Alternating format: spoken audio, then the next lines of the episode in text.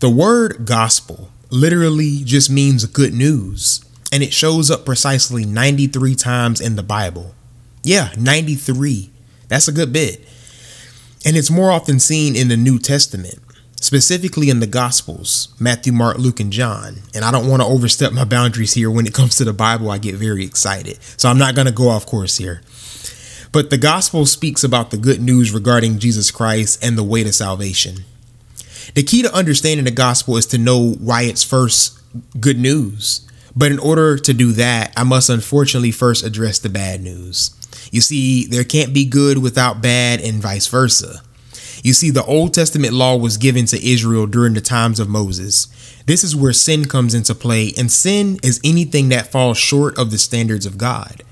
Guys, the rules of the law, trust me, I've seen them and I've I've read the Bible and I know they are very strict and so very precise that literally no human could ever really live up to them in a perfect way.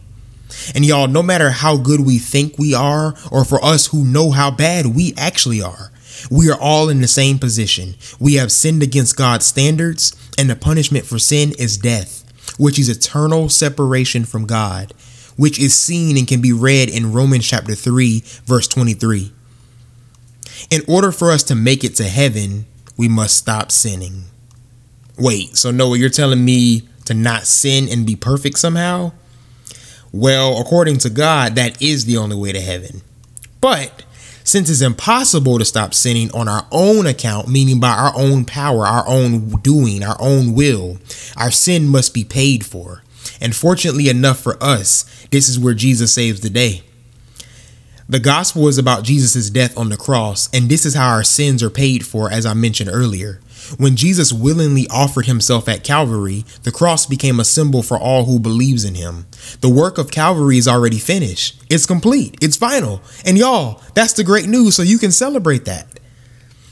And wow, guys, you know, just think, just talking and thinking about this is giving me goosebumps, and the hairs are standing up on the back of my neck because Jesus really is King, y'all. He's the way, the truth, and the life. And I still scratch my head and wonder why he willingly chose to die in our place. It makes me cry sometimes. You know, honestly, it does. We truly don't deserve him. We don't deserve his love, his grace, his mercy, and his care. But he loves us enough to not know us by our sin, but as his beloved children. And that is a reason to say hallelujah and say thank you to the Lamb of God.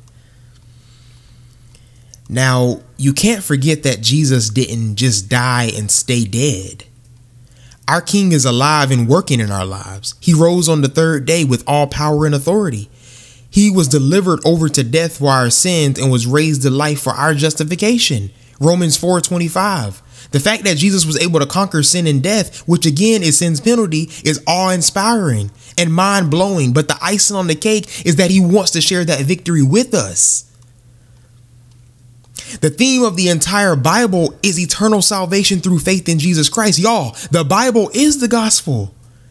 And look, ladies and gents, I'm not ashamed of the gospel of Jesus Christ because he died willingly so I could receive salvation if I just simply believe.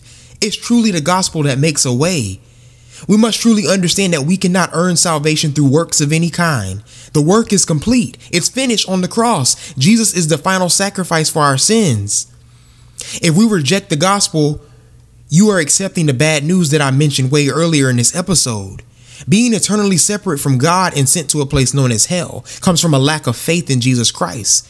Jesus came to save the world, not claim it to be evil or condemn it. In doing this, God gave us, in this present day and age, our dark, dismal, and dead world good news, and it's that Jesus saves. Beloved, since this is my first podcast episode, it wasn't going to be very long. But I'm very excited that I was able to share with you the simplicity of the gospel today. So this marks the end of my very first podcast episode. I hope you enjoyed this message about the gospel. If any of my listeners are already saved and have accepted Jesus into your life, that's great. But if you are listening and have not, I want you to please ask Jesus to come into your life with this simple prayer today. I want you to say, God, I am a sinner. I fall short of your glory. I am asking you to save me from my sinful ways. Save me from the devil and his deception. I ask that you place Jesus into my life. And from this point forward, I will believe I am saved, I am free, and I am delivered. In Jesus' name, amen. Thank you guys so, so much for tuning into my very first podcast episode about the gospel and stay tuned for next week's episode. Guys, I love you all so, so much. Thank you for your constant support and your love. And I encourage you to stay connected with me and join me on this ride as Noah goes unfiltered.